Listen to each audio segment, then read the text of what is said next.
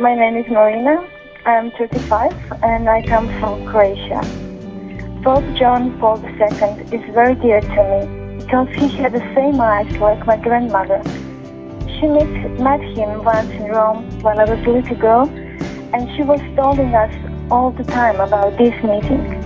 This is why Pope John Paul II became a true part of my family. And I can't but cry when I remember the year 1894 when he came for the first time in my Croatia. My grandmother, my mother, my baby sister and me came to see him, to be close to him in the huge crowd.